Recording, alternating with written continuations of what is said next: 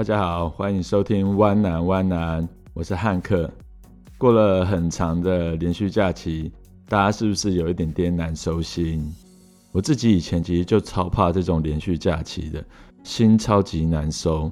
我通常礼拜一、礼拜二整个都恍神，然后礼拜三大概是开完会后，才忽然回神说：“哦，该来打电话找客户预约时间拜访了。”所以礼拜一我偷懒，我没有更新。就有一堆网友私讯 IG 说：“哎、你不是礼拜一更新跟礼拜四更新吗？敲碗敲碗，是不是偷懒工 偷懒没工作？好啦，我认真要开始录音工作了。那大家工作也加油，二零二零已经进入七月了，大家加油喽！那我们今天的主题就是锦鲤祝福杨超越。我实在是 真的没有想到说我会拿杨超越作为题目耶。”其实我自己从二零一六年开始啊，我就会看那些男团啊、女团的选秀节目，包含韩国的 Produce 101，然后到后来的 Produce 48，然后中国有创造一零一，以及就是今年刚结束的青春有你二。看青春有你二原因是因为我很爱 Lisa，对，然后当然我有看了台湾的弟弟五二这些节目啊。基本上出来的偶像团体，它会是有一种限定期间限定的概念，就是时间到后，他们就会解散。那解散后呢，各个艺人就会回到原本他属于他自己的经纪公司里面。所以时间一到后，他们就会各自拉回自己的经纪公司去赚钱。那这些类型的节目出来的艺人，在我自己的概念里面啊，都是属于夹娃娃机型的偶像。就是它的新鲜感随着它夹出来到了洞口掉出来后，它的新鲜感就慢慢消失了。它的热度就随着选秀节目结束后，也会慢慢慢慢慢慢开始走下坡。但是你一定想说，哎，我我今天讨论这个干嘛？对，主要是因为上礼拜那个中国最有人气的女子团体就是火箭少女一零一解散。那解散就解散，没什么嘛。女团解散，其实 Produce one one one 啊那些都已经解散过了。那因为这本来就是期间限定的团体，对。但其实火箭少女里面有一个人是让我感到非常非常讶异的神奇人物，对。那那一位就是叫做杨超越，一个不会跳舞，而且唱歌会走音，然后什么都不会，只会一直哭的艺人。我实在不懂他到底红在哪里。后来，其实我仔细去研究一下，杨超越其实一开始啊，她的粉丝都是一般的路人粉丝。什么叫做一般的路人粉丝？就是本身他没有太关注这些演艺圈啊、偶像圈，他就是偶尔看一下的观众。对，那在他们眼里面，杨超越就是一个农村来的小女孩，生活的目标就是赚钱，很真实，很 real。对，那我哪边有钱？赚有机会去有我就去，对，他就要去试试看，也是因为这样说很土很真的模样，其实跟我们一般的熟悉的偶像不太一样。我们一般熟悉的偶像都是美美的啊，当然杨超越也是漂亮的，这点我不得不承认。但她不会唱，不会唱歌，不会跳舞，这点跟偶像啊、女团啊实在搭不上关系。那另外一种对我而言的偶像是那种。那种知识渊博，然后饱饱读诗书的人，可是像杨超越这款偶像，我其实是真的第一次看到。如果你要说，嗯，钟明轩好像也跟他一样，这个其实我不太认同，因为钟明轩有自己的态度跟处事的方式，他有抓住他想要什么东西。而而杨超越有什么吗？其实简单来说了，我觉得杨超越就是有的就是运气。我必须说，他进入舞台完完全全的就是靠运气。一个用运气爆棚大到让自己大红大紫的艺人，有没有很夸张？网络上很多很多讨厌他的粉丝哦，就用他的脸，然后 P 了一个杨超越祝福的锦鲤照，就代表说你只需要靠运气就好了，你不用实力，你也可以出道，你也可以考上高考。对，你只要带着一张照片，就这一波黑操作。后来又变成网络上的名音，就说大家只要带这个呢，就可以金榜题名呢。然后大家真的真的有人带着杨超越的照片去考试。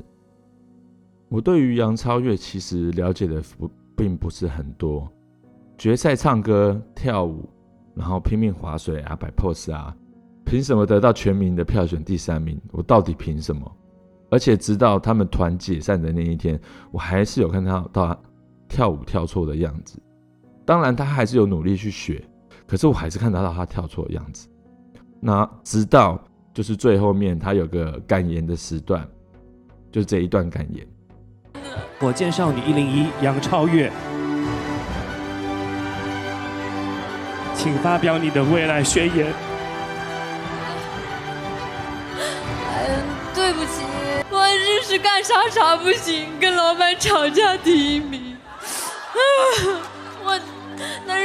前阵子我压力我实在是太大了，我从来我就是参加个比赛，我没有想到我能做女团两年。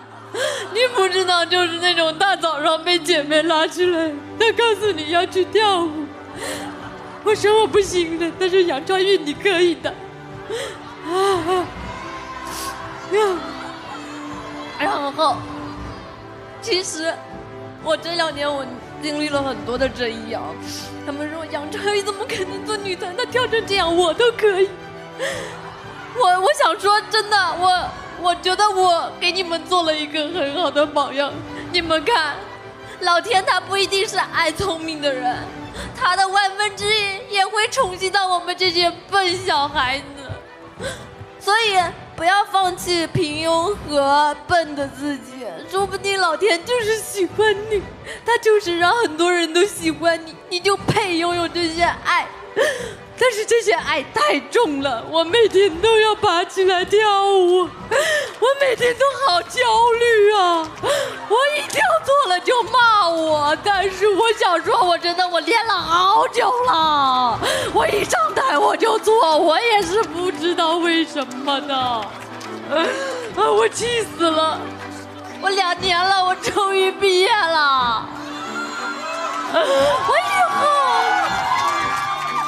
就没办法跳舞给你们看了，我真的是我跳不好，我也没有十个姐妹给我打掩护了，我一跳不好就看得太明显了，啊，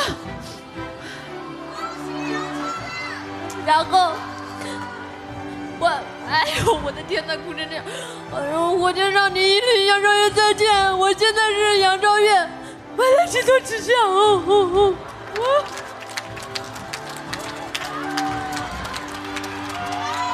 杨超越，请走向属于你的花路吧。这段留言，这段感言，是不是让人家觉得又哭又笑？对，他本来只是来赚通通告费的小女生，结果她没想到，她就这样出道了，然后做着自己讨厌又不擅长的事情，事情就这样过了两年。当然，她做的东西还是一样烂。但是你要说杨超越她没有努力吗？我相信她一定有。对，但她努力做着她自己不擅长的事情两年了，不管怎么努力的练习，她上台还是错，然后还是会被笑。对，就像之前，我记得我之前有看到过哈哈台访问那个打丢高赛的那个水源希子，他对我最有感触的一句话就是，就好像你小时候考试只有考四十分，但你很想要很努力的跟爸爸妈妈说，四十分我已经很努力了，可是只有四十分。对不起，其实像这样的人设都跟我们每一个人很像。我们其实每一天都忙忙碌碌赚钱啊，不多不少，生活其实可以过就好了。那像这样子越跟我们接近的人出现在我们身边，我们电视机前面，我们就会慢慢对这些主角有着相同的情感的投射，本身也会就会慢慢的参与了解。那我们有了参与，我们就会有互动，就会注意他。相对而言，讨厌他的人就会有争议，有争议就会上网骂他，骂他就会有流量，有流量呢就能变现成曝光量。人生其实有很多事情啊，就是不在你的计划之中的，这是意料之外的，这才是人生。我们其实可以靠运气，但我们也要靠努力。我们一定不能成为。不是说一定啊，我们希望，但我们不一定要成为一百分的人，但是我们要成为那个至少我抬头挺胸努力过后的人。至于不适合的事情，就算了吧，没关系啦。今天就先这样子啦，拜拜。